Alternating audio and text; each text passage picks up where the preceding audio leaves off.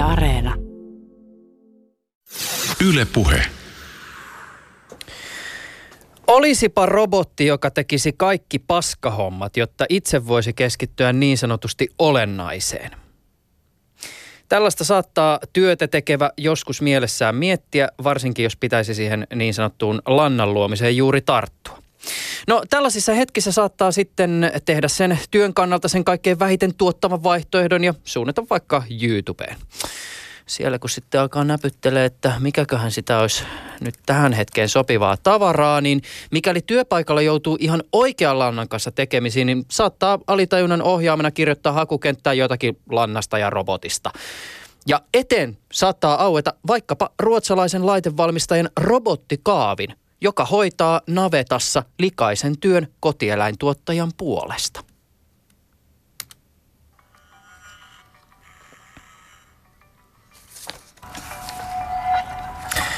Videolla tämmöinen alumiinista valmistettu jykevän näköinen laite näyttää hieman isolta koppakuoriaiselta, jolla on valtavat leuat.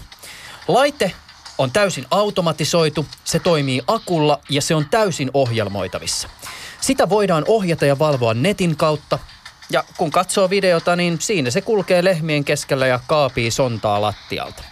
Okei, no mä en tiedä teistä, mutta yleensä se ei ainakaan itsellä jää yhteen. Pian on seuraava, usein samaan aihepiiriin kytkeytyvä video tulilla siinä vaiheessa, kun se on se katseluhetki käynnissä. Ö, videossa saatetaan kysyä vaikkapa sitä, kun onko viljelijällä tulevaisuudessa tarjolla, onko viljelijälle tulevaisuudessa tarjolla drone-palveluita sadon mittaamiseen?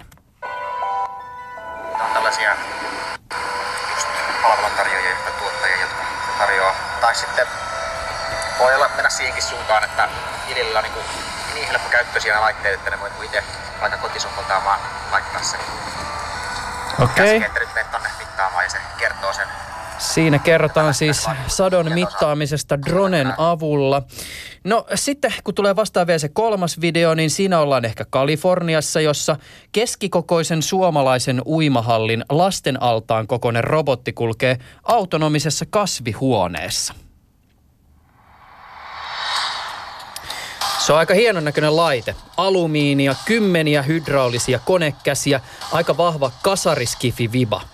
Laitteessa on korkea maavara ja sen alla on joitakin kasveja. Kato, nämähän on mansikoita. Robottikädet kurkottavat laitteen alla kohti marjoja, niitä hellästi keräen. Okei, jossain vaiheessa on pakko lopettaa tämä videoiden kattominen. Hei, Janne Karttunen, ö, tällaistenko robottien keskellä ja kanssa tulevaisuuden maatiloilla työtä tehdään? Tämähän jo arkipäivää hyvin monella maatilalla, ainakin Suomen ulkopuolella ja mm, nämä ensin mainitut lantarobotit, niin ne ovat hyvin yleisiä suomalaisilla lypsykarjatiloilla. Ja tulevat varmasti kaikki nämä mainitut tekniikat yleistymään tässä lähivuosina. Noista mansikan keruuroboteista, niin toistaiseksi, no Suomessa on vielä saatavilla kohtuull- kohtuullisessa määrin palkkatyövoimaa, usein ulko, ulkolaista, mutta heidän saatavuudessaan on ollut ongelmia viime vuosina ja voi olla, että jotkut marjatilanpitäjät tulevat kokeilemaan, kokeilemaan tällaisia keruurobotteja lähivuosina. Eli jos eläisin jossakin toisessa todellisuudessa, toisessa ajassa, olisin syntynyt joskus toiste, niin ensimmäinen työpaikkani ei ehkä tulevaisuuden skenaariossa olisikaan ollut mansikan poimia. No ei välttämättä, ei välttämättä. Mitäköhän voi. sitä tulevaisuuden kesätyönä sitten tehdään? Sitähän voi olla vaikka robotin valvoja. Kaikki tämä auto, automatiikka niin vaatii valvontaa ja huoltoa ja korjausta.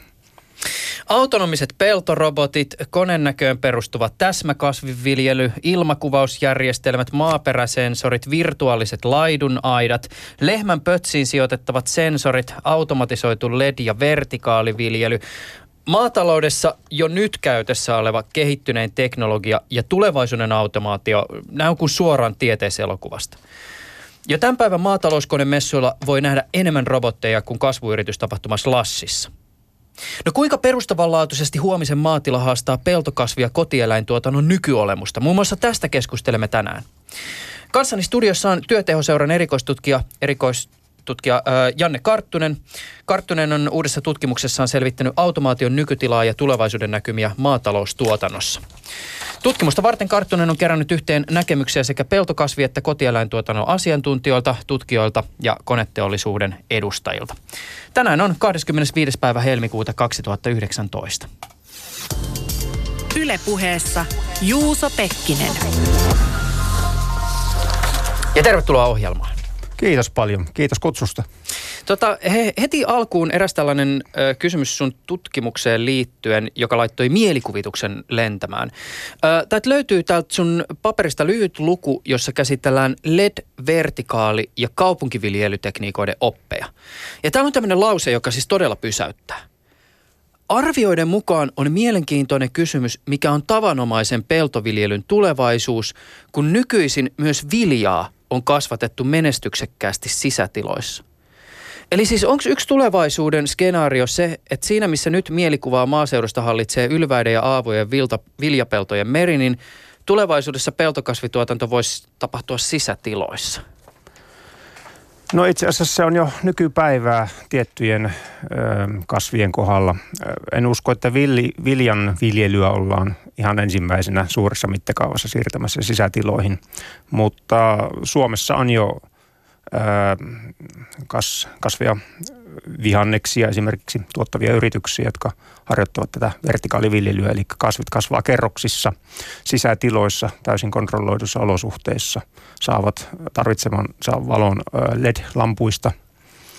Tämä on vähäpäästöistä, energiatehokasta tuotantoa, joka ei ole kuivuudelle altis eikä liialle satellekaan, koska kasvuympäristö on täysin kontrolloitua – tuho, tuholaiset tai kasvitaudit, ne kyetään paljon paremmin kontrolloimaan. Sinne ei tule ulkopuolelta naapuripelloilta esimerkiksi tai muualta mitään sadon määrää tai laatua heikentäviä tekijöitä. Eli tietystä kasvilajeista lähdetään liikenteeseen ja on jo lähdetty liikenteeseen ja uskoakseni kasvivalikoima tulee laajenemaan. Ja tämä kehi, tekniikka tulee yleistymään ja voimistumaan. Paha sanoa, korvaako se miten suuren osa meidän päivittäisen ravinnon tarpeista tulevien vuosien ja vuosikymmenien aikana, mutta aivan varmasti yleistyy. Mä äh, lukiessani tätä sun kappaletta nimenomaan tähän liittyen, niin mä aloin mielessäni nähdä hieman samanlaisia kuvia, joita esiteltiin esimerkiksi uusimman Blade Runner-elokuvan alkukohtauksissa. Siis kuvia, muistaakseni tulevaisuuden Kaliforniasta, jossa ää, maisemaa ei hallitse peltomaisema, vaan tämmöinen valtava kasvihuoneista, kas, kasvihuoneista koostuva maasto. Ja aloin just miettiä sitä, että, että onko sen sijaan, että tulevaisuuden postikorteissa katsotaan sitä viljaa, joka siellä jossakin pellolla heiluu tuulessa, niin kuvataankin sitten ehkä sitä vertikaaliviljelyalustaa ja tota, kerrotaan, että tämä on nyt sitä maataloutta tuohon suuntaan se voi olla menossa, että parempi mennä kuvaamaan niitä viljapeltoja nyt, kun niitä vielä näkee, jos nyt vähän liioitellaan tätä kehitysvauhtia. Se on tietysti kiinnostavaa, että miten tällainen mielikuva, siis teknologistava mielikuva maataloudesta ää, vaikuttaa hyvässä ja pahassa ehkä työn houkuttelevuuteen. Siinä on puolensa ja puolensa. Tämän toteutettu asiantuntijakyselyn mukaan, niin tällainen nykyaikainen automaatiotekniikka, siinä on lukuisia hyviä puolia ja ne, yksi, ne yhdessä todennäköisesti lisäävät alan houkuttelevuutta. Niin kuin nuorison piirissä nähdään ehkä houkuttelevampana se, että robotit luolantaa kuin, kuin että itse, itse mentäisiin sitä lapioimaan. Robotit lypsää. Itse voidaan keskittyä eläinten terveydentilasta huolehtimiseen, eläinten tarkkailuun. Se voi olla huomattavasti miellyttävämpää kuin – toista työaamuin illoin, mitä tämä perinteinen tavanomainen lypsy on. Hmm. Tietysti varmaan löytyy myös niitä ihmisiä, jotka arvostaa sitä fyysistä tekemistä, sitä, että kädet ö, on ehkä konkreettisesti, kirjaimellisesti lannassa, jollakin tavalla näkee sen kättensä työn jäljen sen sijaan, että istutaan vaikka jossakin konttorissa ja kontrolloidaan sieltä laitteiden armeijaa. No tämä konttorissa istuminen ja kontrollointi, niin Se on vain yksi osa nykypäivän ja ehkä tulevaisuudenkin maatalousyrittäjän työtä. Ilman muuta siellä ollaan välillä kädet mullassa, saappaat sonnassa edelleenkin, mutta vähäisemmässä määrin kuin ennen. Ta, mm. Niin. Se muuten oli äh, tota, hämmentävää tätä sun tutkimusta lukiessa, joka siis käsittelee tulevaisuutta ja teknologiaa, automaatiota, että varsinaisessa leipätekstissä sana tekoäly mainitaan vain yhden ainoan kerran. Se tulee tämmöisessä yhteydessä. Peltokasvituotannossa varsinaisen massadatan hyödyntäminen on tällä hetkellä vähäistä. Potentiaalisia käyttötapoja peltokasvituotannossa voivat olla massadataa hyödyntävän tekoälyn avulla menneen kasvukauden tuloksen analysointi, niistä oppiminen, nykyisten viljelytoimenpiteiden tarkentaminen ja panostuotossuhteen nostaminen.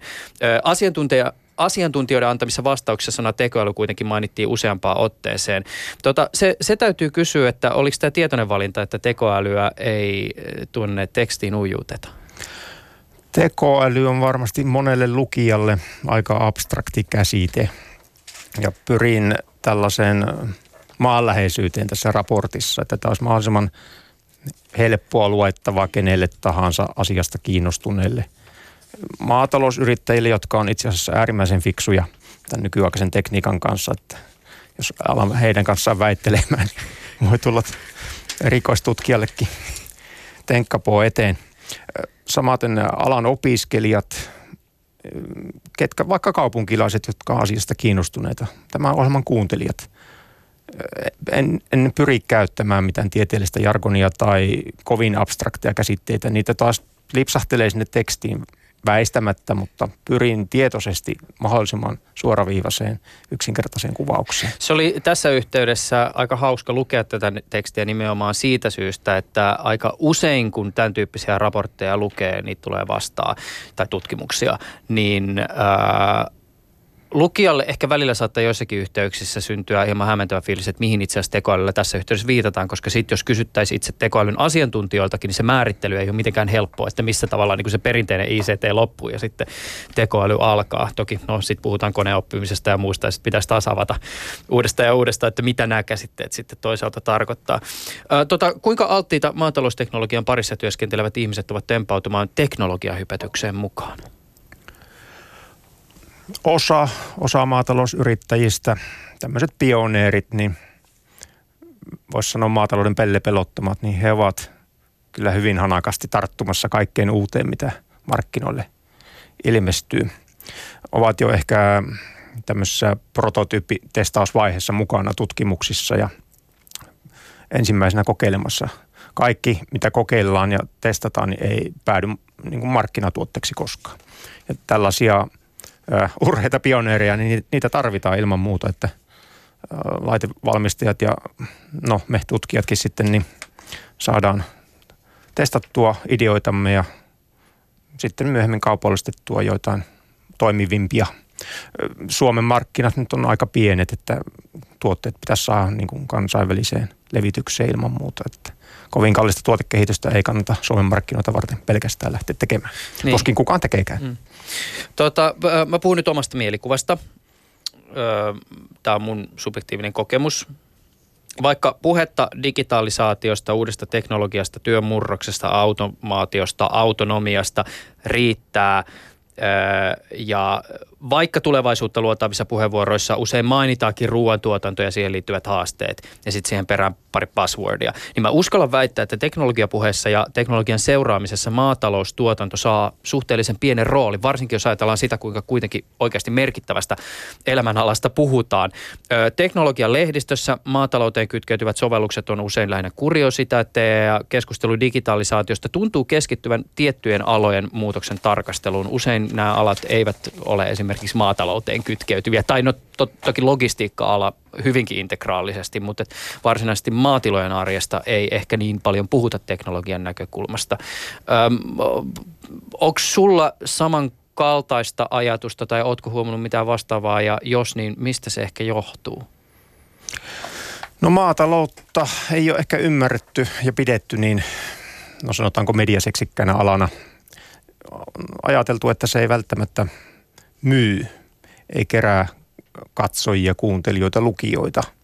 Mutta toisaalta me kaikki syömme päivittäin useitakin kertoja, mielellään kotimaista ruokaa. Sitä tuotetaan suomalaisilla maatiloilla, joissa entistä enemmän tämä nykyaikainen tekniikka on arkipäivää. Ei kaikilla toki, mutta kasvamassa määrin. Minusta se on sääli, että tätä, ei, tätä maatalouden automaatiotekniikkaa, maatalouden työympäristöä, elämää yleensäkään, niin sitä ei niin kuin valtamediassa kovin usein tuoda esille. Toki itse työn puolesta seuraan tietynlaista mediaa ja siellä toki maatalous on esillä, mutta se minun seuraamiseni ei välttämättä koske sitten valtaosaa suomalaisista. Niin se voi olla, että sit pitää seurata sen tyyppisiä medioita, jotka toki Suomessa on isoja, mutta että otsikossa jo, tai jo siinä julkaisun nimessä mainitaan jollakin tavalla maaseutu tai maatalous. Mä oon muuten ö, joskus suositellut teknologian kanssa tekemissä oleville ihmisille, että jos ei niin tee, niin kannattaa ihmeessä vierailla jossain isolla maatalouskonemessulla. Ja mä oon huomannut sen, että tätä heittoa on välillä pidetty jopa niin kuin siis vitsinä. Mutta mä väittäisin, että jos ihminen seuraa vaikkapa autonomisten ajopelien tai ihmisten työtä helpottavia liikkuvien robottien tai esineiden internetin maailmaa, niin nämä on kyllä niitä tapahtumia, joissa saa aika hyvän kuvan siitä, minkälaista teknologiaa jo tässä vaiheessa näiden asioiden ää, tiimoilta pystytään kaupallistamaan, koska siis siellä on aika voimakkaasti nimenomaan nämä robotit ja autonomiset, siis vaikka traktorit tai jonkinasteisen autonomiaan kytkeytyvät traktorit ihan jo melkein kenen tahansa ostettavissa ostettavissa ja ostettavissa, jos euroja on riittävästi kukkarossa. Näissä itse kävin syksyllä kahdessa kotimaassa konenäyttelyssä ja kollegat kävivät ulkomailla vastaavissa näyttelyissä tietoa keräämässä nimenomaan tähänkin tutkimukseen. Niin tottahan näissä näyttelyissä on esillä uusin, uusin tekniikka, hienommat ja suurimmat koneet ja laitteet ja myös nämä uudet virtaukset, jotka ei välttämättä ole vielä läpilyöneet maatiloilla – mutta niitä esitellään sen takia, että ne ihmiset tarttuisivat niihin, hankkisivat niitä ja ne yleistyisivät. Kauppaa siellä tehdään. Toki myös toimintaa esitellään ja PR-mielessäkin tietysti isot kone laitevalmistajat tuo sinne esille näitä laitteita puunattuina ja pulerattuina. Kaikilla ei niihin ole varaa, joilla on, ei sitä mihinkään pääse. Maataloudessa käytettävä teknologia on tietysti aina ollut muutoksessa ja virkistääkseni muistia tässä asiassa mä kävin kaivelemassa hieman Ylen vanhoja arkistoja. Vastaan tuli vuonna 1967 alun perin lähetetty professori Heikki Variksen ohjelma Muuttuva suomalainen yhteiskunta. Tämän ei, muutoksen tavatonta nopeutta osoittaa siitä, kun vuonna 1950, siis vain puolentoista kymmentä vuotta sitten, Hevosia oli vielä, täyskasvuisia hevosia oli vielä 318 000. Niitä vuonna 1966, siis vuosi sitten, oli vain 153 000. Siis vähemmän kuin puolet. Samanaikaisesti hevosten vähetessä traktorikanta on lisääntynyt. Vuonna 50 oli 14 000 traktoria – ja vuonna 1966 miltei kymmenkertainen määrä 135 000 traktoria. Täydellinen voiman siirto on tapahtunut ja hevosvoima on nykyään vain traktorissa. Sillä hevosvoimallahan niitäkin mitataan niin kuin autoja. Toinen kone työvoima, joka on e, juuri näinä viimeksi kuluneena 15 vuotena tässä lisääntynyt, on lypsykoneet, jotka ovat tulleet e, perheen äidin tilalle. Vuonna 50 oli 4000 lypsykonetta Suomessa, vuonna 66 niitä on 50 000. Tämä konetyövoiman räjähdysmäinen lisääntyminen on se suuri rakennemuutos, joka merkitsee sitä, että maatalous on parissa vuosikymmenessä tullut kokonaan toisen tyyppiseksi ja että tämän konetyövoiman avulla ja tuella on voitu lisätä sitä tuotantoa, johonka aluksi viittasin. Yle puhe. Heräsikö Janne Karttunen jotakin ajatuksia? Tutun kuulosta puhetta tavallaan. Työtehoseura, josta tulen, niin on perustettu 1924 maataloustyön rationalisointia varten. tuota samaa, samaa sanomaa on tavallaan sieltä saakka kohta jo sata vuotta levitetty Suomessa ja suomalaisten maatalousyrittäjien keskuudessa. Tekniikka muuttuu, tila, tilat kasvaa, työkin muuttuu ja muuttaa, vaihtaa luonnettaan, mutta perusidea tuossa taustalla on hyvinkin tuttua ja tuosta tullaan vastaavasta teemasta ehkä hieman toisin sanoin niin puhumaan vielä varmasti pitkään. Minkälaista automatiikkaa suomalaisilla maatiloilla tänä päivänä käytetään? Aloitetaan vaikka peltokasvituotannosta. No, jos nyt automatiikaksi voidaan sanoa, niin yleisimpiä tällaista kuljettajaa helpottavia laitteita, niin ne on ää, näitä peruutuskameroita, joita traktorissa tai työkoneisiin, puimureihin voidaan laittaa. Toisin sanoen nähdään paremmin, mihinkä, mihinkä ollaan peruttelemassa. Eli aika basickia. Aika basickia. Mutta sitten ää, tein viljelijöille kyselyä, minkälaista tekniikkaa heillä on käytössä, niin nämä kamerat oli toki ykkösenä ja toisena tuli sitten yleisösjärjestyksessä puintitappiomittarit. Ja kolmantena, se on? Ää, se il, ilmaisee, että päätyykö, päätyykö vilja sinne, minne kuuluu, eli puimurin säiliöön vai meneekö olkien, olkien ja muiden peltoon puimurin peräpäästä heitettävien ö, tähteiden mukana niin jyviäkin kovasti hukkaan. Just näin. Puhut siis ihmiselle, joka hädintuskin tietää, mikä on puimuri. Niin.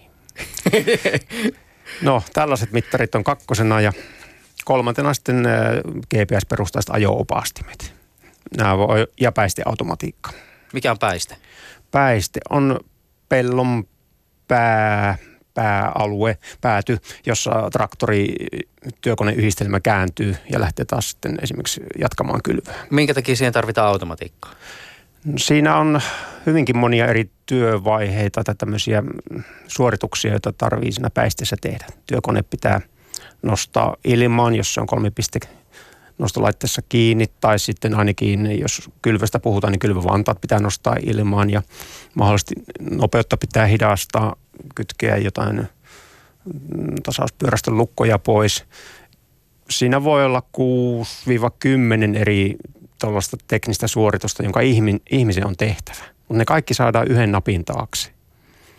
Yhdestä napista painamalla kone tekee siihen ohjelmoidut suoritteet siinä päisteessä. Ihmisen ei tarvitse keskittyä kuin pyörittämään rattia. Se muuten kuulostaa siltä, kun sä kuvailit hieman sitä, että minkälaista on se manuaalinen laitteen kääntäminen tuossa tilanteessa, niin mulle tuli mieleen, että se on varmaan niin samanlaista siis hyvin yksinkertaisen tai päällepäin yksinkertaisen mutta oikeasti monimutkaisen asian hiomista, joka vertautuu vaikka siihen, kun jossain budolajeissa tai jossain vanhoissa samuraitaidossa saatetaan keskittää ö, monta kymmentä vuotta harjoittelua vain yhteen ainoan miekan iskuun. Samantyyppistä optimointia varmasti tuokin vaatii. Kyllä. Jos nyt vielä tuohon päisteeseen palatakseni, niin se on uskomattoman monta ihmiseltä vaadittavaa työsuoritusta, mitä jonkun isonkin peltolohkon, sanotaan vaikka kylväminen vaatii, sillä, ja mitä sillä päisteessä tehdään. Mm. Ja jos se saadaan yhden napin painalluksen automatiikan taakse, niin se helpottaa huomattavasti työn, työntekoa. Mm. Ö, ilmeisesti droneet ovat jo jonkin verran käytössä tänä päivänä. Kyllä, kyllä niitä käytetään. Mitä niillä siis tehdään? No, enimmäkseen ne on tämmöisessä hupikäytössä. Okei, okay, niin just. Niin kuin kenellä tahansa dronen omistajalla otetaan kuvia, no maaseudulla otetaan kuvia maatilasta tai saatetaan käydä vähän pellon päällä pyörimässä. Mutta kasvamassa määrin niillä otetaan myös ihan vakavasti otettavia kuvia. Ihan tavallisilla videokameroilla voidaan ottaa tällaisia niin kuin digitaalisia still-kuvia, pysäytyskuvia tai liikkuvaa kuvaa – pelloista. Voidaan käydä katsomassa, missä karja liikkuu, että onko ne karanneet naapurin puolelle vai onko ne vielä omalla, omalla laitumella. Niillä voidaan käydä periaatteessa hätistelemässä jotain eläimiä, tai luonnonvaraisia eläimiä, joita saattaa eksyä laitumelle. Kyllä ne nyt hermostuu, jos siihen dronella viereen tullaan pörräämään. Mutta niillä kuvataan myös sitten kasvuston ö, niin kuin kasvuvaihetta, onko sillä kuivempia alueita, mikä on kosteustilanne. Voidaan tämmöisiä erikoiskameroita käyttäen niin katsoa, että jokohan olisi sato korjuukypsää. olisiko tarkoitu, tarpeen lähteä säilörehua korjaamaan tai viljaa puimaan. Tämmöisiä suoritteita tehdään jo nykyisin jonkun verran ja mm. yleistymään päin ovat. Mm. Toki nämä erikoiskamerat on kalliita ja niitä harvemmalla on halua ja varaa hankkia ainakaan itselleen, mutta niitä voi ehkä naapurin kanssa hankkia yhdessä. Mm. Niin ymmärtääkseni nämä erikoiskamerat on siis esimerkiksi lämpö- tai hyperspektrikameroita, joilla voidaan tarkastella erilaisia aallonpituuksia ja näin saada informaatiota sitten enemmän kuin sillä niin perinteisellä kameralla. Kyllä, juuri tällaisia erikoisempia kameroita. Ne on helposti useita tuhansia euroja kappaleja. Nämä drone-kuvaukset näillä erikoiskameroilla, niin ne avaa uusia elinkeinomahdollisuuksia maaseudulla. Joku voisi erikoistua pelkästään näihin drone-kuvauksiin. Toki se on sitten kasvukaudella tapahtuvaa toimintaa, että sitten pitää keksiä talvelle jotain muuta, muuta askaretta. Tai urakoitsijat voisi ottaa niitä keinovalikoimaansa. Käydään tiedustelemassa asiakkaiden lohkojen, peltolohkojen, kasvulohkojen tilanne ja sitten kyetään optimoimaan niiden esimerkiksi korjujärjestys ihan sen kasvuston kasvuston mukaan. No talvisin tämä meidän drone-asiantuntijamme voisi esimerkiksi huoltaa sitä robotiikkaa, jota käytetään eläintuotannossa. Ja siis näitä robottejahan on tällä hetkellä jo olemassa kaupallisena kaupallisena ratkaisuna. Niitä on ihan oikeasti jo maatiloilla. Ja tästä tullaan taas tähän, että kannattaa käydä niillä maasa, ma, maatalouskonemessuilla, koska se on hämmentävää ää, kävellä sellaisen valmistajan osastolla tai sellaisten valmistajien osastolla, jotka näitä robotteja tarjoaa, koska se fiilis on vähän samanlainen kuin olisi jostakin niin kuin siis olisi jossain Star Warsin robottibasaarissa, jossa erinäköisiä ja kokoisia, vähemmän sympaattisia ja enemmän sympaattisia robotteja ö, odottaa ottajaansa. Mutta nämä on ilmeisesti siis esimerkiksi lanta robottien kaltaiset tai ruokintarobottien kaltaiset robotit, niin ne on tavallaan niin kuin arkipäivää, ainakin joillain tiloilla. No itse asiassa tämmöisillä suomalaisittain suurikokoisilla lypsykarjatiloilla puhutaan nyt vaikka tämmöisen niin sanotun yhden robotti koko luokan karjasta 6-70 lehmää, niin kuten jo mainitsin, robotti, eli siellä on lypsyrobotti, joka lypsää. Niitä on jo, öö, no, minulla ei ole tiedossa ihan viimeisimpien vuosien myyntitilastoja, mutta uskallan väittää, että reilusti toista, toista tuhatta tilaa on jo hankkinut lypsyrobotin. Keskimäärin tiloilla on noin puolisen toista robottia. Kenellekään ei ole tietenkään robotin puolikasta, joten sillä on paljon tiloja, joilla on yksi robotti tai kaksi robottia. Sitten suurimmilla on muistaakseni kahdeksisen robottia tällä hetkellä lypsyä varten. Sitten on näitä lantarobotteja, jotka ihan omia aikojaan lantaa kolailevat siellä karjan joukossa. Lehmät ei ole moksiskaan, nostelevat vaan vähän jalkojaan tieltä, kun ne pikkuhiljaa sinne puksuttelee ja hoitavat sitä työtä, joka ei välttämättä sitä miellyttävintä ole ihmisen tehtävä. Ne vähän näyttää samalta kuin noi imurirobotit, mutta tosi imurirobotti on varmaan 10, 20, 30 kertaa pienempi, vähemmän jykevä ja, ja tota, no se on vähän kuin vertaisi jotakin siis tot, jotain kahdeksanvuotiaasta, joka on valmistautunut vesisota ja sitten tämmöistä niin kuin roomalaisen areenan gladiaattoria. Tuo on hyvä vertaus, että lantarobotit on todellakin jykeviä kooltaan, koska niillä on aika raskas ja likainen se työ mitä ne joutuu tekemään. Ne on hyvin, sanotaanko tällaisia robusteja laitteita verrattuna vaikkapa näihin robottipölynimuureihin, joita nyt kenellä tahansa saattaa kotona pyöriä jaloissa. Miten muuten, tota, siis tässä sun tutkimuksessa mainittiin useampaan otteeseen öö, eläinten aktiivisuusmittarit. Kyllä. Siis laitetaanko niille ranteeseen joku laite vai? Tai, kaulaan, niin, kaulaan. Niin no joo, lehmällä vähän ranteita huonosti. On. Onhan niitä tavallaan neljä kappaletta lehmälläkin. Niihin voidaan laittaa kaikenlaisia värinauhoja, indikaattoreita kuvaamaan sitä, että jos lehmällä on vaikka joku kipeä tai vedin, jota ei voi, yksittäinen vedin, jota ei lypsetä, niin se voidaan merkitä sinne lehmän niin sanotusti nilkkaan väri, semmoisella velcro nauhalla. Mutta tuota kaulaan, kaulaan voidaan laittaa tämmöisiä transpondereita. Siis mitä niissä mitataan? Askelia? Siitä mm, eläimen aktiivisuutta, se muuttaa käytöstään esimerkiksi kiimaan tullessaan, jolloin sitten osataan tilata keinosiementiä paikalle tai jos on itsellä keinosiemennysluvat, niin voidaan sitten ruveta siementämään sitä. Semmoinen muuten täytyy kysyä jo näistä äh, tulevaisuuden visioista, nyt kun puhutaan näistä lehmien aktiivisuusmittareista, niin, niin tota, tässä sun tutkimuksessa puhuttiin myös niin sanotusta pötsiboluksista. Ja jos mä oikein dekryptasin itselleni, että mikä tämä on tämä bolus ja mikä on pötsibolus, niin se on ilmeisesti siis lehmän pötsiin sijoitettava sensori, jossa voidaan, jonka kautta voidaan saada hyvinkin kehittynyttä dataa vaikkapa siitä, että mit, mitä se eläin syö, mikä sen terveydentila on, ja niin edespäin. Kyllä, poluksia on erilaisia. Ne on tällaisia, sanoisinko aikuisen miehen peukalon kokoisia suunnilleen pituuelta ja halkasijalta olevia. Ne voi olla ravintopoluksia, jotka ö, liukenee itsestään sillä lehmän pötsissä. Lehmällä on neljä, neljä mahaa ja tämä pötsi on niistä se suurin ja ehkä jopa tärkein. Hyvin suuri tilavuudeltaan. Siellä ei yksi polus pohjalla haittaa – tämmöinen ravintopolus luovuttaa eläimelle niitä ravintoaineita, mitä on todettu, että se nyt tämä lehmäyksilö tai ehkä koko karjakin tarvii. Sitten on tällaisia tunnistepoluksia. Niillä voidaan etätunnistaa lehmä. Silloin kun se esimerkiksi kulkee jostain portista, niin tiedetään sitten automatiikka toteaa, että aha, nyt mansikki meni juuri portista läpi laitumelle. Tiedetään, missä mansikki liikkuu – ne on pysyviä siinä tapauksessa tämmöisiä keraamispintaisia poluksia. Ne laitetaan kerran vaan lehmään ja se pysyy siellä sitten ihan niin kuin, no teurastamolle saakka. Sitten se otetaan pois. Sitten on myös tällaisia, nämä on työn alla, työn alla ja ne ei ole vielä juuri yleistyneet, ainakaan Suomessa nämä tämmöiset aktiivisuutta mittaavat tai terveyttä, terveydentilaa mittaavat bolukset ne on myös tämmöisiä, käsittääkseni tämmöisiä keramisrakenteisia. Ja sisällä on sitten tämä elektroniikka, joka mittaa esimerkiksi lehmän lämpötilaa.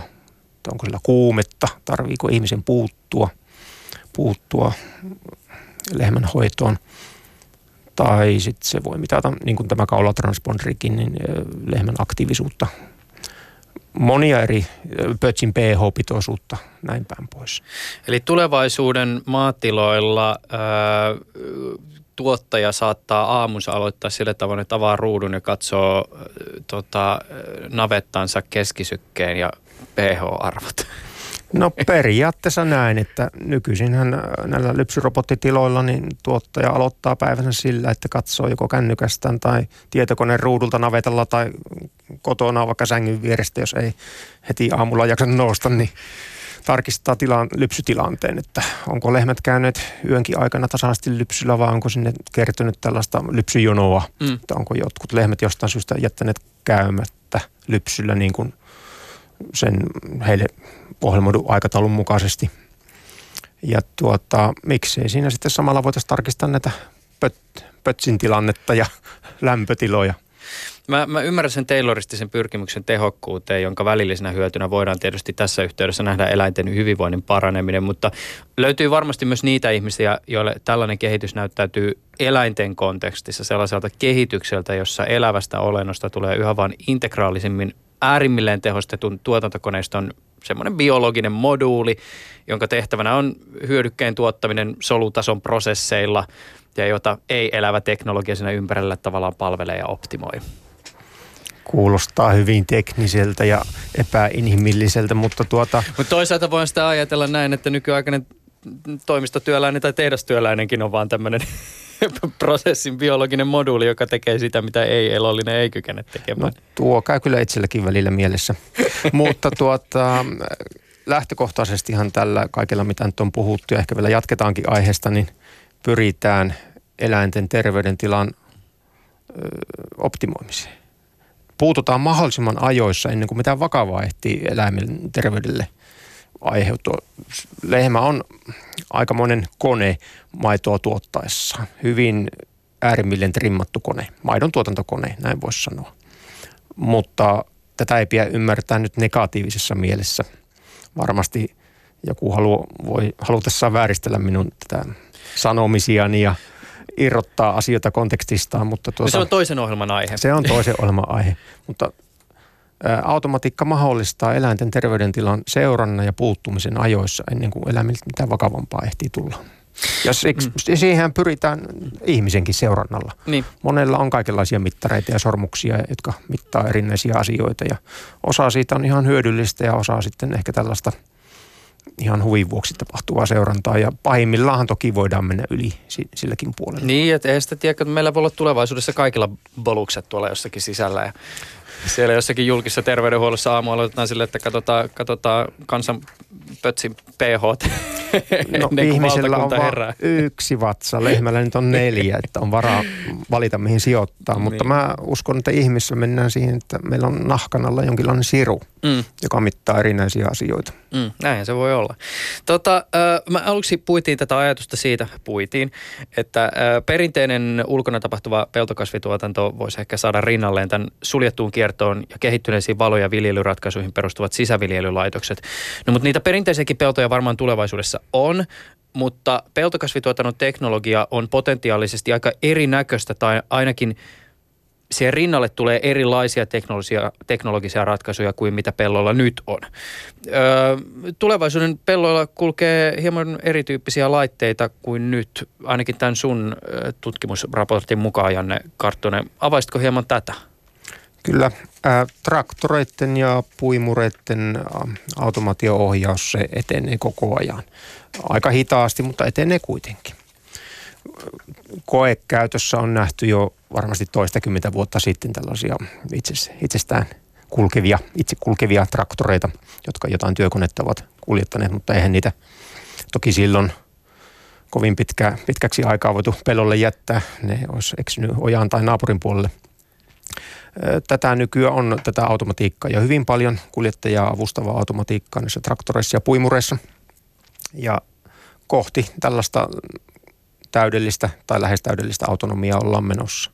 Mutta siihen on vielä vuosia matkaa, että päästään tilanteeseen, jossa traktori tai puimuri voi liikkua maantiellä ja pellolla siten, että kuljettajan ei tarvitse puuttua siihen ajoon millään tavoin. Ohjaamossa täytyy istua ihan turvallisuussyistä eihän näitä täysin autonomisia ajoneuvoja, autojakaan vielä ole tuolla sanotaan julkisessa liikenteessä, että rajatulla radoilla niitä näkee tietyillä linjoilla. Maatalous, tuo peltoympäristö on niin kompleksinen, monimutkainen, että se on melkein vielä haasteellisempi järjestää se laitteen toiminta toimi.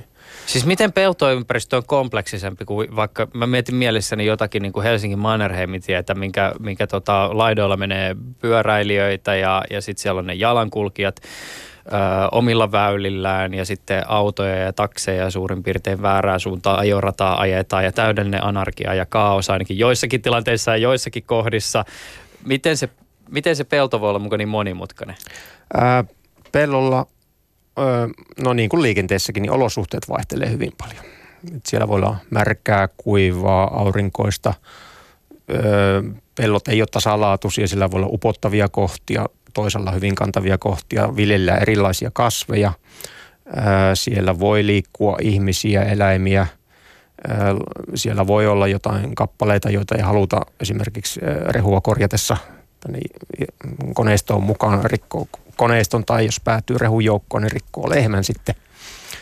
Ää, ainakin haasteellisesta ympäristöstä puhutaan joka tapauksessa. Ja sitten jos näitä ajoneuvoyhdistelmiä tuolla liikenteessä alkaa liikkua autojen joukossa, niin silloinhan haasteet on no, samat kuin tavallisella henkilöautollakin, jos ajatellaan henkilöautojen autonomiaa. Sun tutkimuksessa mainitaan myös niin sanotut orjakoneet. Eli mitkä? No orjakoneilla ymmärretään ne voi olla traktoreita tai puimureita, jotka tavallaan tämän isäntäkoneen käskyjä noudattavat, ehkä kopioivat niitä. Toisin sanoen ihminen ajaa yhtä konetta, traktoria tai puimuria ja joukko muita koneita, muutamia, kaksi, kolme, neljä muuta seuraa tämän isäntäkoneen antamaa käskytystä. Tällöin näissä orjakoneissa ei tarvita kuljettajaa. Tämä voisi olla tällainen yksi ratkaisu tähän maatalousajoneuvojen autonomiaan. Sitä tutkitaan tuolla ulkomailla, todennäköisesti Suomessakin, Aalto-yliopistossa tai VTTllä varmasti yliopistoihmiset ovat tähänkin asiaan paneutuneet. Mutta tässä asiantuntijakyselyssä niin ei kyetty vielä näkemään, että onko se se tulevaisuuden suunta, johon mennään, vai onko se yksittäisten koneiden autonomia, vai korvautuuko nämä isot koneet täysin, tai tuleeko niiden rinnalle tällaisia pienempiä peltorobotteja. Niin tämä olikin kiinnostava kysymys siis siinä suhteessa, että tämmöiset erilaiset laitelaumat tai parvet ö, tai laivueet on monessa muussa yhteydessä nousseet esille. Siis esimerkiksi se, että mitä hyvää tai pahaa jollakin siis drone-parvella voidaan tehdä vaikkapa kuvantamisen näkökulmasta ja sitten terroristilla tietysti tai sotilailla omat käyttötarkoituksensa. Mutta tämä oli kyllä ensimmäinen kerta, kun mulle tuli vastaan ensinnäkin termi akrobotti ja sitten taas toisaalta sä puhut akrobottien laivueista. Eli mikä tää, mitä tämmöinen niin voisi käytännössä tehdä? No tätä nykyään ainakin jo Tanskassa käytetään tämmöisiä akrobotteja, maatalousrobotteja, peltoviljelyrobotteja, riviviljelyssä rikka, rikkakasvien haraamiseen, mekaaniseen poistoon. Ne kykenee erottamaan sen hyötykasvin sen vieressä kasvavista rikkakasveista ja ne mekaanisesti haraa, haraavat rikat pois. Ja ne tekee tätä työtä uupumatta. Se on aika tylsää, tylsää työtä ihmisille käsityönä tehtynä kuokalla kuokkiminen, varsinkin jos alat on suuria. Näitä on jo siis Tanskassa käytössä ja muualla päin, muualla päin maailmaa. En ole Suomessa vielä näihin törmännyt. Ne on aika kalliita laitteita – mutta jos sillä kyetään korvaamaan useamman ihmisen palkkaus, niin se voi olla hyvinkin, hyvinkin hintansa värttilaite. No, näitähän voi olla sitten useita. Eli jos on vierekkäisiä isoja lohkoja, niin yksi robotti menee yhdelle lohkolle, toinen toiselle lohkolle. Tai sitten ne voi työskennellä rinnakkain, pieninä laivuina. Sitten kun tekniikka kehittyy, niin voi olla, että nämä pääsee tästä mekaanisesta aika – yksinkertaista haraus, haraustyöstä niin tekemään muita ja muille peltokasveille muunlaisia työsuoritteita.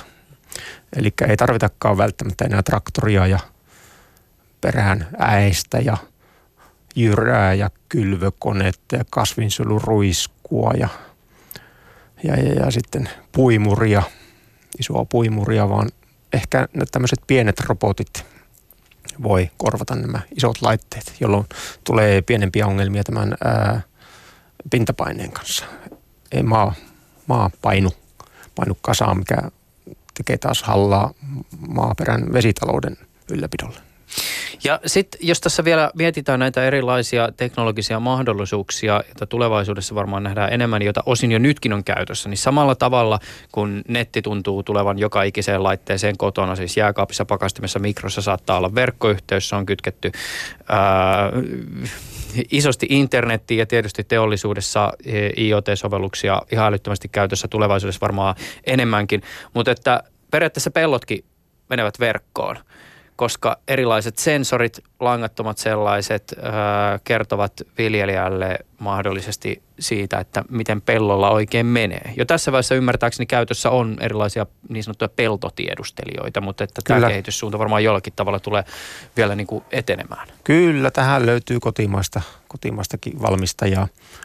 Käsittääkseni ihan, ihan erittäinkin toimivia tuotteita voidaan hankkia joukko puoli tusinaa tällaista peltotiedustelijaa ja sijoittaa ne peltoon tietyille syvyyksille. Ja ne lähettävät sitten tietoa siitä, miten pelto voi. Tämä sitten, tätä voidaan hyödyntää tätä tietoa, joka automaattisesti siirtyy viljelijälle tietokoneeseen, niin ää, viljelytoimenpiteiden ajoittamisessa oikealla hetkellä lähdetään sitten pellolle töitä tekemään. No tässä on nyt vain joitakin tämmöisiä siis e- esimerkkejä näistä teknologioista, jotka säkin Janne tässä sun tutkimuksessa mainitset. Meidän ei varmaan ihan hirveästi, hirveästi tarvitse avata sitä, että mitä kaikkea tämä teknologia mahdollistaa tai mitä se hyödyttää. Siis varmasti se, että siis tuottavuus paranee, tehokkuutta tulee lisää potentiaalisesti. Mä voisin sut kuitenkin kysyä esimerkiksi siitä, että, että sä oot tutkijana itse perehtynyt muun muassa niin työhyvinvointikysymyksiin maatiloilla. Miten tämmöinen teknologia mahdollisesti jollakin tavalla helpottaa niihin on, niitä ongelmia, joita työhyvinvoinnin näkökulmasta maatiloilla tällä hetkellä siihen työhön liittyy? No lähtökohtaisesti automaatiotekniikka parantaa maatalousyrittäjän ää, työoloja. Toisin sanoen se korvaa paljon ää, raskasta fyysistä työtä tai vähän kevyempää, mutta toistotyötä. Ää, automatiikka, kun hoitaa työn, niin maatalousyrittäjän ei tarvitse sen lisäksi, että hän ei tarvitse tehdä sitä työtä, niin hän ei myöskään altistu työssä oleville tapaturmariskeille. Toki sitten häiriötilanteisiin, ainahan automaatiikkaan häiriöitä tulee, niin niihin sitten liittyy riskinpaikkoja. Eli pitää esimerkiksi huolehtia siitä, että robotti ei sitten käynnisty omia aikojaan, kun sitä mennään tarkastelemaan, puhistamaan, säätämään, korjaamaan.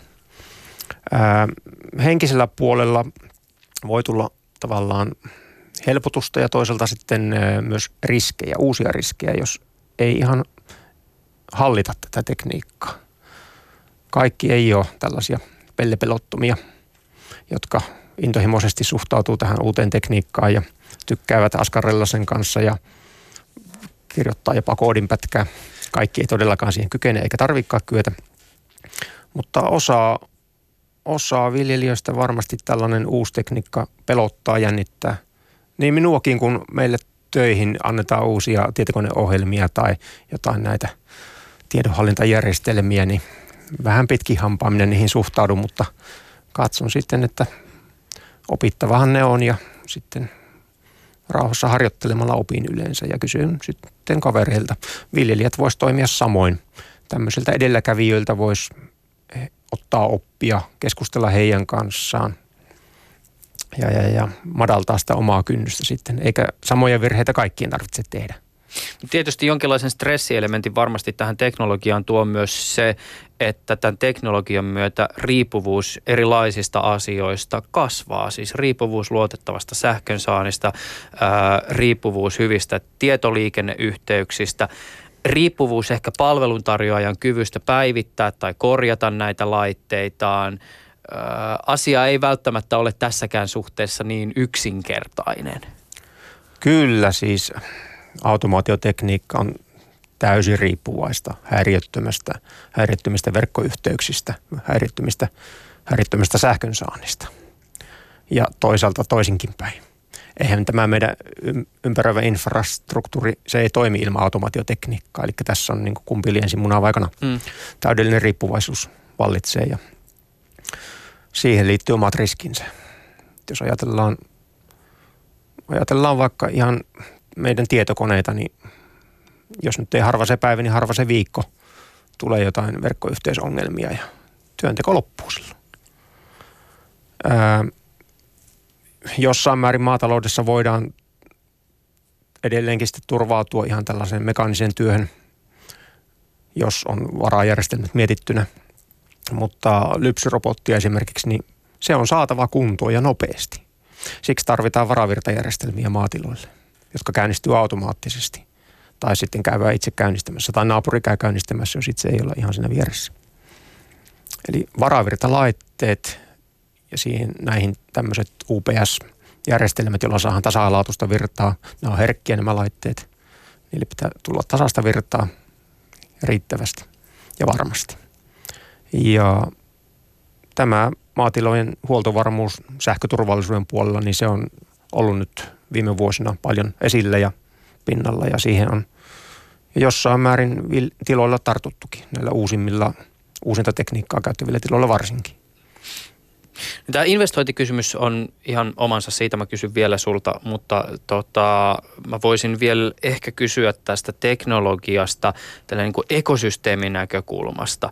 Ää, maatalouden uudet teknologiat synnyttää ja ovat jo synnyttäneet uudenlaisia ekosysteemejä, joihin monessa mielessä pätee samat kysymykset kuin mihin tahansa muihinkin ekosysteemeihin. Siis onko isoilla ja arjen kannalta merkittävillä systeemeillä liikaa valtaa tai systeemien valmistajilla. Tekeekö isot toimijat omista ekosysteemeistä liian suljettuja ja tiukasti hallittuja? Onko systeemit yhteensopivia vai yhteensovittamattomia?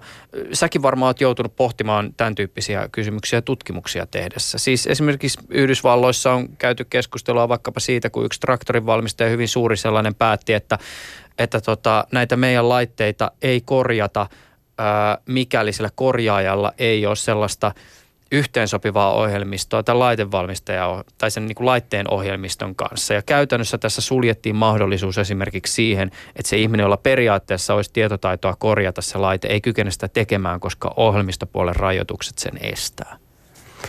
Kyllä, tämä järjestelmien rajapintojen niin kuin läpäisykyky, se on hyvin tärkeä kysymys maataloudessakin. Toisin sanoen koneet ja laitteiden huolto ja korjaus. Se on kriittisen tärkeä. Se pitää olla hyvin järjestetty, nopea, ripeä. Ei ole varaa jäädä odottamaan. Ei lehmän navetassa, että tulisi robottia lypsäisi. Tai peltopuolella, varsinkin jos mennään sinne autonomisiin ajoneuvoihin, niin jos laite ei toimi, niin se on saatava korjattua nopeasti. Ja armias tilanne on se, että huoltomies tulee ja toteaa, että hänen tietokoneensa ja työkalunsa ei ole yhteensopivia tämän laitteen, traktorin, puimurin vastaavan kanssa. Siis näiden tämmöinen yhteensovittaminen on äärimmäisen tärkeää. Ja siinä sitten täytyisi melkein näiden laitevalmistajien kyetä nielemään omat tämmöiset kilpailu, kilpailulliset näköajatuksensa ja tehtävä yhteistyötä keskenään. Niin siis yksihän skenaario... Yksi käsi niin. rapsuttaa toisen selkään ja toisinpäin. Niin, just näin. Mutta mietin vaan just sitä, että, että jos nyt pukee tavallaan tällä tavoin, että yhtäkkiä eletäänkin semmoisessa tilanteessa, että meillä on vaikka siis olemassa äh, maatalouskone ja teknologia-ekosysteemin Google, tai Google on ostanut kaikki nämä tota, pienet, pienet toimijat tällä alalla. Ja sitten sit, tota, äh, tullaan siihen tilanteeseen, että joku, joka tulee näiden tämän niin kuin, tavallaan ison valmistajan ulkopuolelta haluaa tarjota jotain uutta ratkaisua, niin ei kykene tekemään niin, koska kaikki on yhteensopivaa vaan sen niin kuin ison valmistajan ratkaisun kanssa. Se on tietysti, no tästähän puhuttiinkin tuossa alussa hieman, että, että mikä on tavallaan pienten mahdollisuus tehdä sellaista tuotekehitystyötä, että voi kilpailla sitten myös isoilla markkinoilla olevia toimijoita vastaan. Järkevää olisi tällä alalla tehdä enemmän yhteistyötä kuin jarruttaa sitä. Se koskee niin viljelijöitä itseään kuin sitten näitä laitevalmistajia, kotimaisia ja ulkomaisia valmistajia. Jos me puhutaan näistä tulevaisuusskenaarioista, jotka potentiaalisesti helpottaa paljon sitä työtä, lisää sitä tuottavuutta, automaatiota, etäohjausta, vähän vähemmän lantaa ja, ja enemmän, enemmän sitten tota jotakin muuta, niin minkälaisena näyttäytyy tämä hinta- tai investointikysymys? Siis se, että kuinka paljon kalliimpaa uusi teknologia on kuin se vanha, joka nyt tällä hetkellä käytössä on. Mitä, mitä traktori maksaa? Joku hyvä traktori. Jos mä haluan käydä ostaa ihan perustraktorin, niin mikä sillä on hintalappu? No kyllä siihen aika monta henkilöautohintaa saa laittaa. No mitä sitten, jos siinä on autonomia? Vielä useampia henkilöautollisia on sitä hintaa. Puhutaan sadoista tuhansista euroista helposti.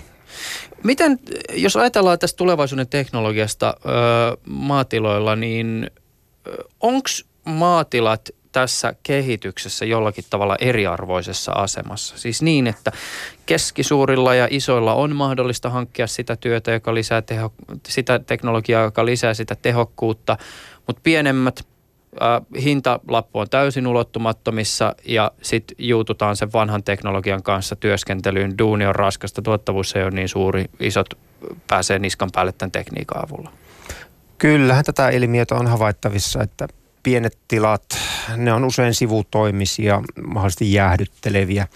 He ei investoi tällaiseen kalliiseen automaatiotekniikkaan. He voi päästä hyötymään siitä ö, hankkimalla esimerkiksi urakoijalta. Urakojat käyttää hyvin yleisesti uusimpia laitteita. Heillä on paljon sitä urakoitavaa pinta-alaa, niin he voi saada nämä pienetkin tilat silleen päästä tavallaan välillisesti hyötymään tästä tekniikasta. Toisaalta sitten pienemmät tilat, keskisuuret tilat voi laittaa niin sanotusti euronsa yhteen, hankkia yhdessä näitä kalliita koneita. Ja se on yksi, mitä erityisesti meillä työtehoseurassa suositellaan, tämä tilayhteistyö kaikissa eri muodoissa. Yhdessä on aina vahvempi kuin yksin tehdä. Jos ajatus tilayhteistyöstä yhtään sopii viljelijän pääkoppaan, niin ehdottomasti suostellaan yhdessä tekemistä, yhdessä yhteisiä investointeja. Jos äh, ajattelet äh, lähitulevaisuuden tiekarttaa liittyen muun muassa näihin teknologioihin, joista nyt ollaan puhuttu, niin minkä sä näkisit seuraavaksi semmoiseksi isoksi muutokseksi, joka on jollakin tavalla ehkä verrattavissa siihen, kun aikoinaan hevoset korvautui traktorilla tai ly, lypsyrobotit tuli osaksi navettoja arkeen? No, Onko se esimerkiksi se autonomia? Autonomian eteneminen toisaalta se on aika hidasta tämänkin kyselyn mukaan. Yksi voisi olla tämä virtuaalitekniikoiden hyödyntäminen maataloudessa eri asioissa. Tätä nyt on tarkoituskin tutkia tässä jatkossa, että miten eri virtuaalitekniikoita kyetään hyödyntämään vaikkapa nyt automaatiotekniikan valinnassa, käytössä, huollossa ja korjauksessa. Mitä se siis käytännössä tarkoittaa? Tehdään tällaisia no, uudenlaisia keinotekoisia ympäristöjä, jossa kyetään ää, opettelemaan automaatiotekniikan käyttöä, simuloimaan sen käyttöä, näin päin pois. Koneellisessa puun korjuussa on jo käytössä simulaattoreita. Meillä työtehoseurassa on paljon simulaattoreita ajoneuvojen käyttökoulutukseen käytössä. Tätä pitäisi tuoda entistä enemmän maatalouteen ja tätä on tarkoitus nyt tutkia tässä tämän vuoden aikana. Tuohan tuo Farming Simulaattori ihan törkeän suosittu peli, ainakin Saksassa. Kai sitä Suomessakin ostetaan. Näin, voin uskoa. Että... Kannattaa muuten joskus kokeilla, se on yllättävän hauskaa. Vie tosi paljon aikaa vaan. Kyllä, kyllä. Se on hyvä, että meillä on tällaisia uuteen tekniseen tutkimukseen panostavia rahoittajia, niin kuin tässä meidän hankkeessa oli tämä maatalouskoneiden tutkimussäätiö, niin se on aika niin kuin avoimesti panostanut tällaisen uudemman tekniikan tutkimiseen maataloudessa nimenomaan. Vielä ehkä tämmöinen filosofisempi kysymys tähän loppuun. Onko sulla ajatusta siitä, miten teknologia mahdollisesti tulevaisuudessa muuttaa maatiloilla työskentelevien ihmisten ammatillista identiteettiä. Siis jos ö, sellainen työ, ö, tai jos se työ muuttuu ikään kuin vähemmän fyysiseksi, enemmän koneista riippuvaiseksi ja sellaiseksi, että se työkaveri on yhä enemmän kone, niin miten se ehkä vaikuttaa siihen, miten tekijä itse hahmottaa sen oman duuninsa? Väistämättähän se sitä muuttaa. Nyt ollaan jo siinä tilanteessa, että ihan töiden koneellistaminen, ei välttämättä automatisaatio, niin on muuttanut työn luonnetta jo huomattavasti. Ihmisestä on tullut raskaan fyysisen työn tekemisen sijasta niin tällainen enempi toistotyöntekijä tai toimistotyöntekijä myös maatiloilla. Siellä on toki sitä fyysistä työtäkin ihan riittävästi vielä tarjolla ja pitkiä työpäiviä, mutta uskallan väittää, että tämä automaatiotekniikka tulee muuttamaan työn sisältöä ja rakennetta parempaan, keskimäärin parempaan suuntaan, vaikka sillä tiettyjä haasteita tulee vastaan. Ja jos se sopii maatalousyrittäjän pirtaan ja hänen ajattelunsa, niin kaikin mokomin. Kaikille se ei välttämättä sovi. He voi sitten tehdä omia ratkaisujaan niin kuin pitemmän aikavälin suunnitelmissa. Kanssani studiossa on tänään ollut työtehoseuran erikoistutkija Janne Karttunen. Karttunen on selvittänyt automaation nykytilaa ja lähitulevaisuutta suomalaisilla maatiloilla. Kiitokset tästä keskustelusta. Tämä on ollut kiehtovaa. Kiitos oikein paljon.